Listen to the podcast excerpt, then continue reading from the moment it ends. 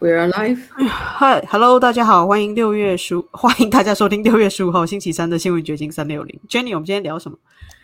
今天看到看到一个有趣的新闻，Johnny Depp 又要打官司了，然后这次他又找了那个美女律师来给他做代理。他这次是为了什么打官司啊？呃，这一次好像是跟他以前在拍一部片子，名字叫。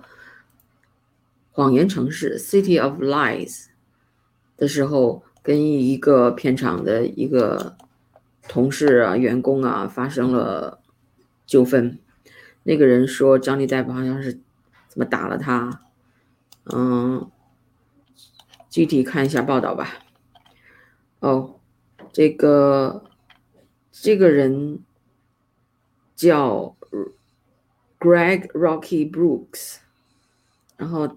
他是因为在二零一七年在拍摄那部电影的时候，和 Johnny Depp 发生了纠纷。他指责 Johnny Depp punch him twice in the rib，rib 就是肋骨那地方嘛，就是他的揍了他两次呢，揍了他的胸腔啊。不过这时间，嗯，时间有点久了，五年前呢，为什么强尼戴普选择这个时候又来打这场官司？我现在他是不是找到好律师了？以前没找到好律师，不敢打这官司。有可能，因为我们都知道这个女律师一战成名，而且已经升职为这个法律事务所的合伙人了。对，果然就像大家预测的。经过原来他只是一个 associate，这大家都知道在律所里面，嗯，一般的律师 associate 和合伙人的区别吧。然后结果人家预测，经过这次官司，他就会成为合伙人。果然他就成了合伙人，就可以分成了，就成了啊，办一个小老板了。对，就是以后别人帮他打工了。然后这个刚才说的这个。片场的同事这个 Brooks 还声称，Johnny Depp 在打过他以后，又让他去，嗯，punch him back，but in the face，就是意思就是他要他希望那个人在他脸上打一拳，就好像这样两个就平，就抹平了样。还说还要 offer offer 他十万美元 to do so。呃，就是要要 offer 啊，十万美元让人家打他的脸，这个人是听上去好像有病一样啊。但是这是这个演员声称的。哦，他还说他闻到了酒酒精味儿，所以他觉得 Johnny Depp 可能是 intoxicated，现在可能喝了酒，神经不正常之类的。嗯，对。然后这个片子，这个《谎言之城》，还正好我最近因为看 Johnny Depp 的。Court，呃，case 就对他的电影也发生了兴趣。以前我基本上也就看过他的那个那个《加勒比海盗》吧。然后这部片子是二零一八年出品的啊，然后是一个犯罪惊悚片，而且背景就是洛杉矶。Johnny Depp 在扮演一个退休的洛杉矶警局的侦探，然后这个案件是涉及到。一个 rap 呃 rapper 就是那种说唱嘻哈那种歌手，呃谋杀案，然后这个谋杀案好像是成了一个悬案，然后这个退休的这个警察侦探他就锲而不舍的按照自己的那个直觉去追踪这个案子。这个片子好像还是真实的案件改编的，是有有这个真人实事。对，我觉得洛杉矶警局就 LAPD 给好莱坞提供了很多素材。对，他们很多电影都 based on 那些 警警员的故事。然后那个这个 Johnny Depp 在里面这里面扮演的这个警察呢，这个侦探呢，呃，看上去也是那种其貌不扬啊，语不惊人，但是实际上又又有很。呃，很强的侦探能力，有很强烈的直觉，是一个很好的侦探。然后最后，哎呀，算了，我就不剧透了，大家去看去吧。但没有想到拍片的过程中还发生了这些，就是呃意外啊，这算什么工作纠纷？我这怎么叫工作纠纷呢？算不上工作纠纷，就是就是有人指控 Johnny Depp 在酗酒以后就打人呗。反正明星就容易被这样的诉讼所嗯困扰吧，都想。沾一把这个明星的光，这个钱是吧？捞一把从他身上，有有有这种倾向啊。当然，每个案子是不一样的，有的明星的确是行为恶劣。张丽大夫在这两个人的纠纷中是不是清白，我们也不知道。嗯，对，就看这个官司会不会再引起轰动，大家继续看这个法庭大戏这样子。应该不会像他跟 Amber Heard 这么活动轰动了，因为那个是 家丑，很狗血。对，而且两个都是明星，像这一次可能就是强尼戴普为自己要拍戏做一个铺路，保持他的热度曝光度。嗯，谁知道？我觉得不一定吧，他可能就是想，呃，就是翻。翻身就是他在名誉上有有这么多人告他，就把他搞得好像就是一个又酗酒又吸毒，然后拍片又迟到，然后又打老婆的这么一个形象。他就是想把这个形象给颠覆过来，对，翻转一下他的形象，对，翻转不下。就像他这一次打赢官司，他跟他前妻的这个案子，呃，他也。曾经跟媒体说，假假设他太太付不出来，他也不一定跟他要这个钱，是前妻啊，不是太太，所以他真的是为了名誉，而不是为了这个金钱赔偿。对他应该还是比较有钱的啦，那个，所以他也不太在乎这个。然后他也说，他再也不会去拍那个，嗯，加勒比海的续集了。嗯哼，对，即便是他们邀请他回去再拍，他也不会去拍了。对，我觉得这个是一个正确的选择，因为最美好的就留在大家心里，觉得哎，再也看不到，就变成经典了。另外啊，不过我相信他们演员都有 personal trainer，但是我还是想说一句，如果他要再去拍片子，一定要减肥啊！一减肥就可以，对，他要对 他的体态是需要做一些调整。另外，我还看到一个比较有趣的新闻，就是，呃，伊朗马斯克又上了 Twitter trending。这次是因为他表示有可能，只是有可能啊，给那个佛罗里达的那位州长叫啊 Ron DeSantis 投票，因为这位州长因为他的一些比的比较深得人心的民心的政策，现在成了共和党的一个明星了嘛。而伊朗马斯克呢？一直是给民主党人投票的，从来都没给共和党人投过票。但是现在他，嗯，觉得民主党已经变得太极左了，所以他要改辙、改弦更张了。然后他就最近就发出了一系列的偏，按照现在的政治氛围，好像是偏右的那种言论。实际上，如果倒退几十年的话，其实也是应该算是中间路线吧。但现在大家都往左。这个政治光谱都在往左偏，所以显得好像是他在变成一个共和党人，然后结果就遭到了攻击嘛。然后这个 Ron DeSantis 在一个记者会上也被问到了这个问题，就是伊朗马斯克表示他可能投你的票，你的反应是什么？结果他的对应非常有趣，大家看一下这个视频啊。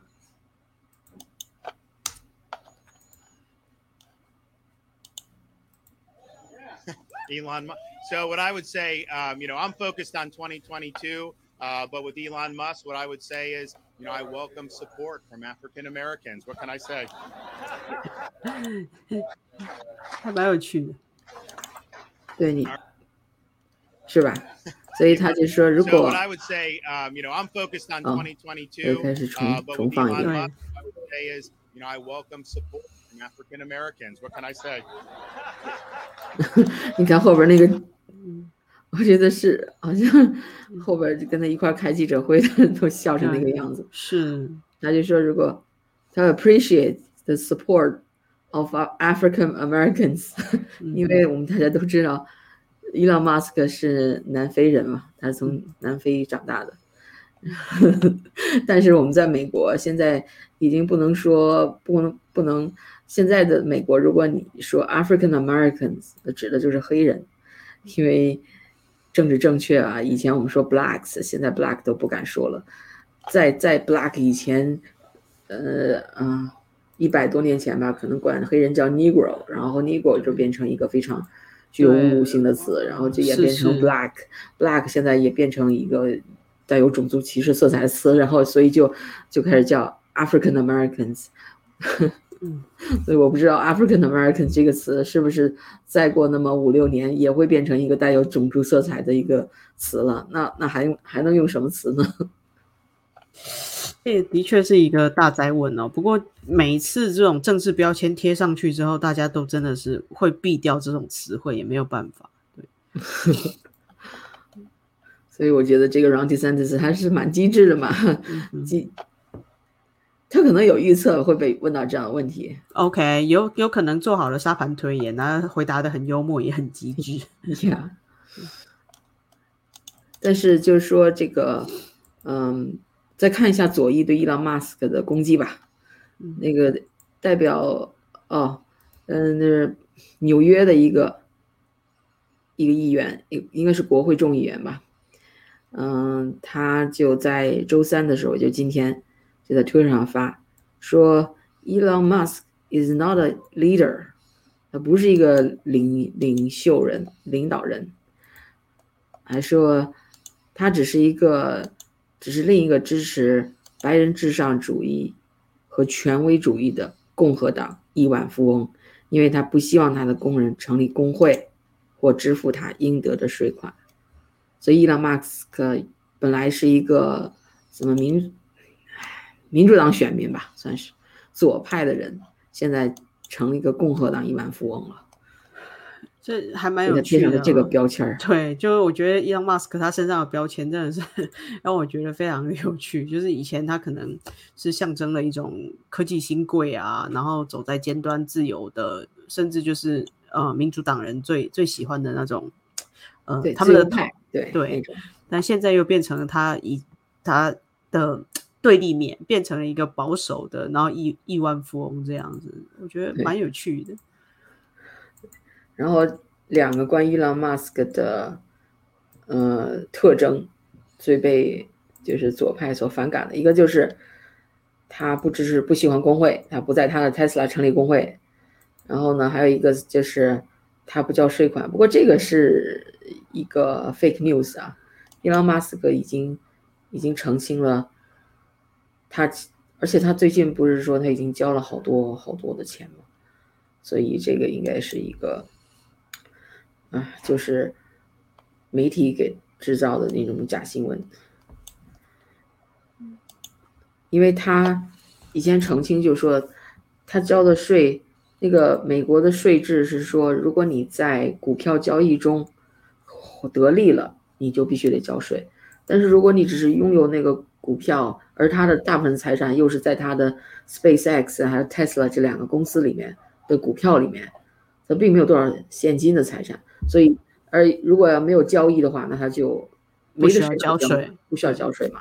但是他为了，他也不是为了澄清，他就是呃，怎么说呢？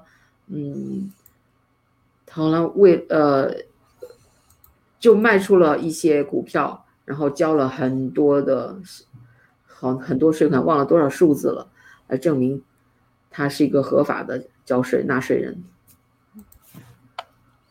我不知道他是为了证明自己是合法纳税人而出卖了那那些股份的话，还是他另有所图，他可能另有计划。我觉得他这个人做事不会是为了单一的目目的。嗯，没有错，我觉得也不会这么意气用事，只是为了要证明他会缴税。有可能他，比如说那个时候他就考虑他要收购 Twitter，他需要有一些现金，或者是说他准备要去投资不一样的东西对对，这个是在他收购 Twitter 之前的一个争议，就是他跟那个嗯那个 Elizabeth Warren，就是自称自己有印第安血统，那靠自称自己有印印第安血统加分而上了哈佛的那个嗯那个女议员，跟他。打了一些口水仗，那个女议员就说她不交税，然后他就他就管那个 Warren 说，你是凯，呃，什么凯莉大妈还是什么？我记得那个什么大妈的美国人的俗语，嗯，对，Karen，凯伦，凯伦大大妈，文大妈呀，诶，那个那个我们也为此讲了一集呢。但是我很想很很想知道伊朗马斯的 comeback，就是有这么多就是左派来攻击他，除了刚才我们说的那个，嗯，纽约的议员，这个议员叫 Jamal Bowman，然后还有 ESPN，就是那个体育频道的主持人，也在 Twitter 上攻击攻击他，说又一个人们过于随意的将天才标签抛在脑后的例子，就是这样说伊朗马斯克，原文是这样的啊。Yet another example of people throwing that genius label around way too casually。啊，这个翻译不是很准，这是 Google 的翻译。呃，它这个原意原意就是说，又是一个啊，大家随便就贴上天才标签的人，他只只暗指伊朗马斯克不是天才，你们就你们就太随意的把天才的标签贴到他身上了。可是伊朗马斯克想想，他创建了 PayPal，他创建了 SpaceX，呃，Tesla，他把他是一个私人就能把火火火箭送上天的人，你还不管他叫天才？那什么叫天才啊？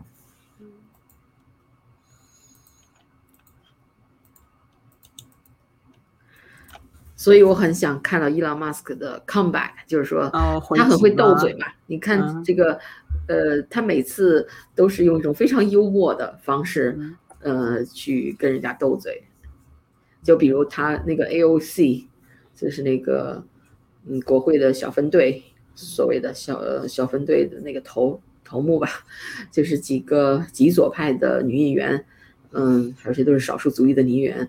嗯，A AOC 呢，也是来自纽约的女议员，二十八岁就当选，然后她是可谓是民主党极左派的先锋，然后她也呃攻击过伊朗马斯克，然后那个伊朗马斯克就这个讽刺说他，嗯，你你不要来呃。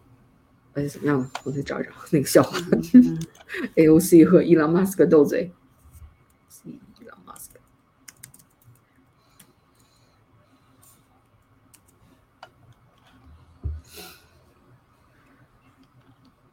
所以说，我觉得伊朗马斯克他和呃，就是比较智慧，他总是用一种非常搞笑的方式击退那个别人的攻击。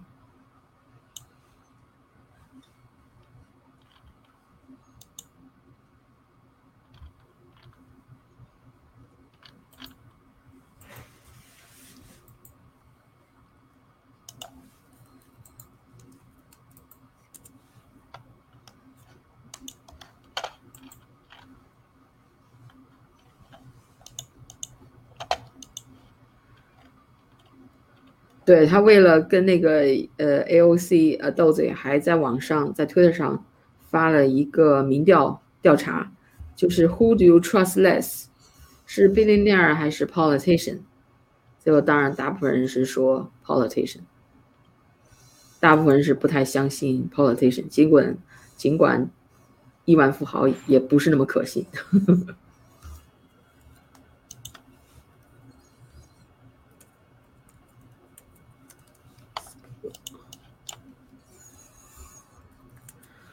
最近中国又出现了新闻，就是习近平好像签署了一个什么军队非战争军事行动纲要，也就是说，在军队没有跟人开战的时候，也可以采取技术行动。唉，所以大部分的评论员都觉得这个又是对台湾要进攻的一个信号了，就觉得他是为了在二十大前再次的去呃彰显自己的能力。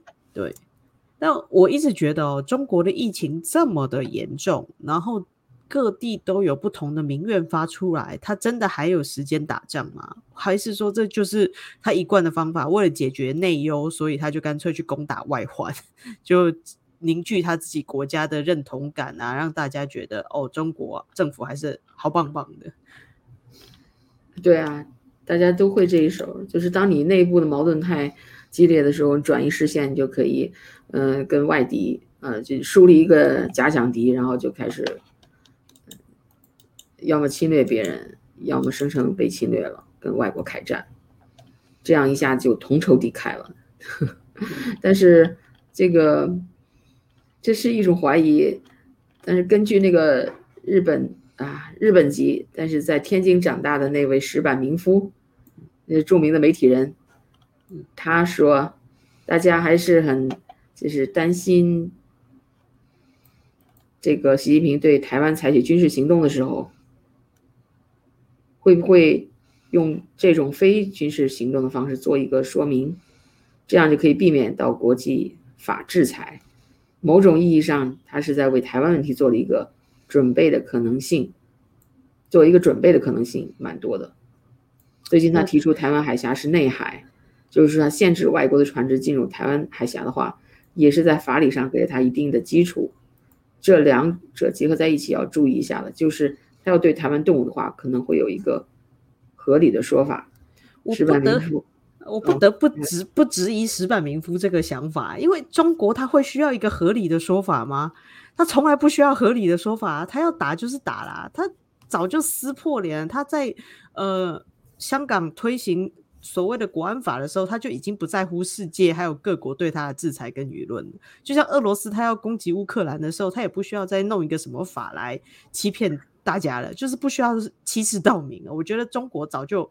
不在乎合理性说法这件事，他不在乎他在国际间的形象了是吧？那石板明夫也指出，这个动作也是习近平在二十大前的政治表演，但还需要严密关切习近平进进一步的威胁行动。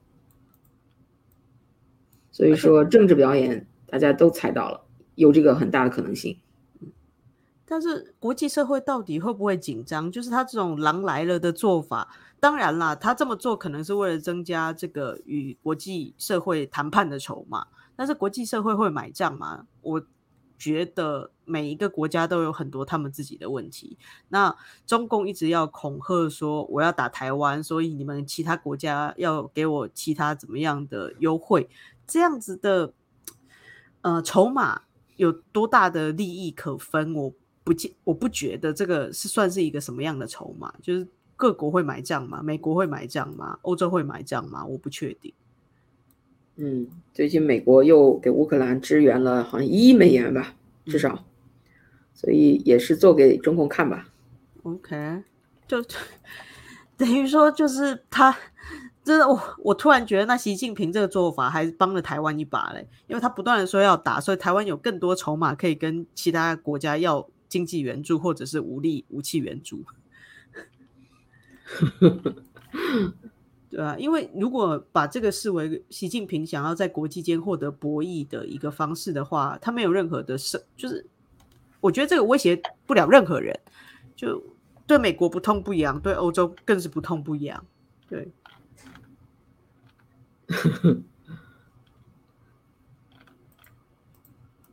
但这也是我个人的感觉啦，也没有什么 实际的分析。但的确是习近平上台后不断的在秀他的军事肌肉，那很多这个中国的军事专家都认为，这反而是突出了习近平他在军队里没有太多的话语权，所以他才会一一而再再而三的去做这些呃，算是特殊动作吧，就是所谓的合法性。他的合法性倒不一定是为了进攻，而是为了展展现他在国国。国内拥有这个控制军队的合法性。嗯，OK。另外，呃，我已经查到了，就是关于伊朗马斯克和 AOC 之间斗嘴的那一段我觉得还是可以给大家放一放，因为的确挺有趣的。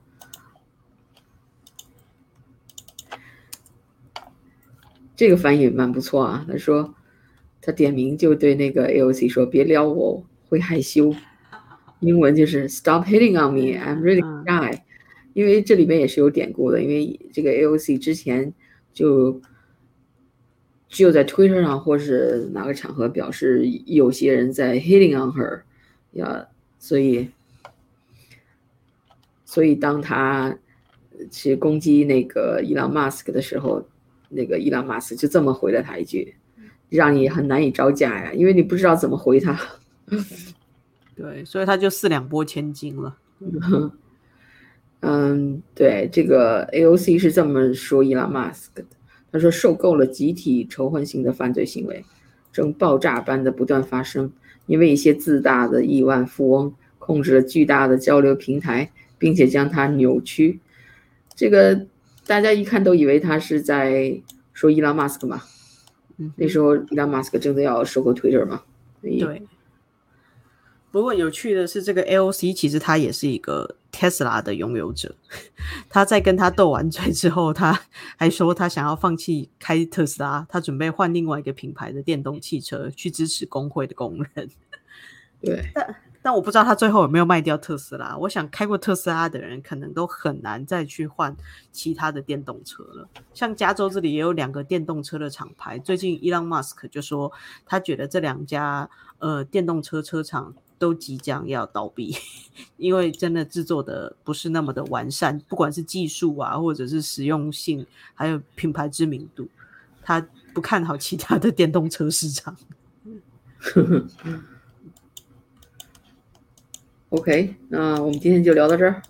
好的，那拜拜喽，拜拜。